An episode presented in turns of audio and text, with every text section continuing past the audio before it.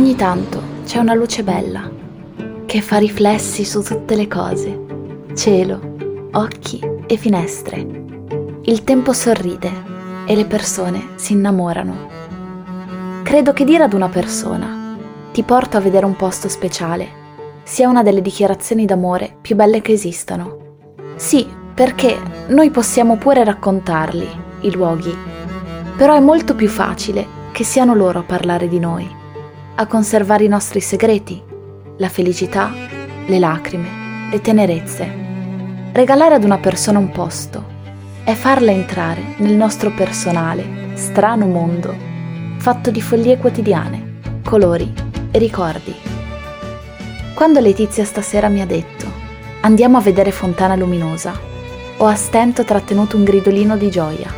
No, scherzo, non l'ho trattenuto, ma ho risposto, ti voglio tanto bene anch'io. Parcheggiamo l'auto vicino al forte spagnolo, all'Aquila, e cominciamo a passeggiare a lume di lampione verso il centro.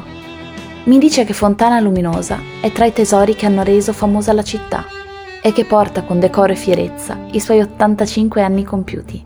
Alzo gli occhi e vedo due donne, senza età, raffinatamente nude. Si danno alle spalle, ma è come se si stessero guardando.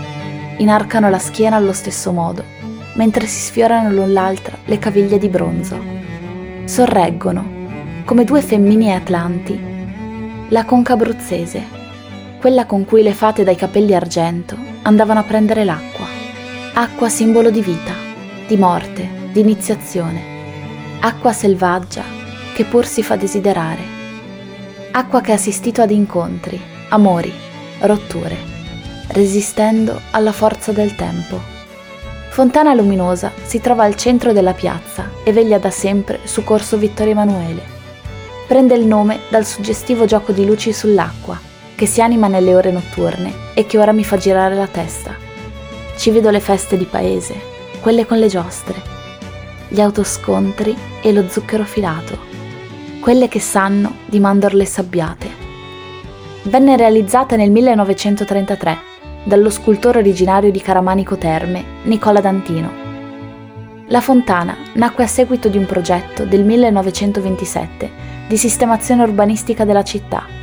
È stata immortalata negli anni coperta di ghiaccio d'inverno o colorata come durante la donata degli Alpini del 2015.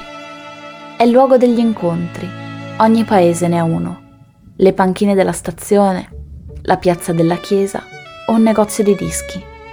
Qui è una fontana, due menadi che hanno assistito a baci dati, rubati e dita intrecciate, sempre le stesse ma di protagonisti differenti, sotto il sole pomeridiano o illuminati di notte, non dalla luna, ma da fontana luminosa.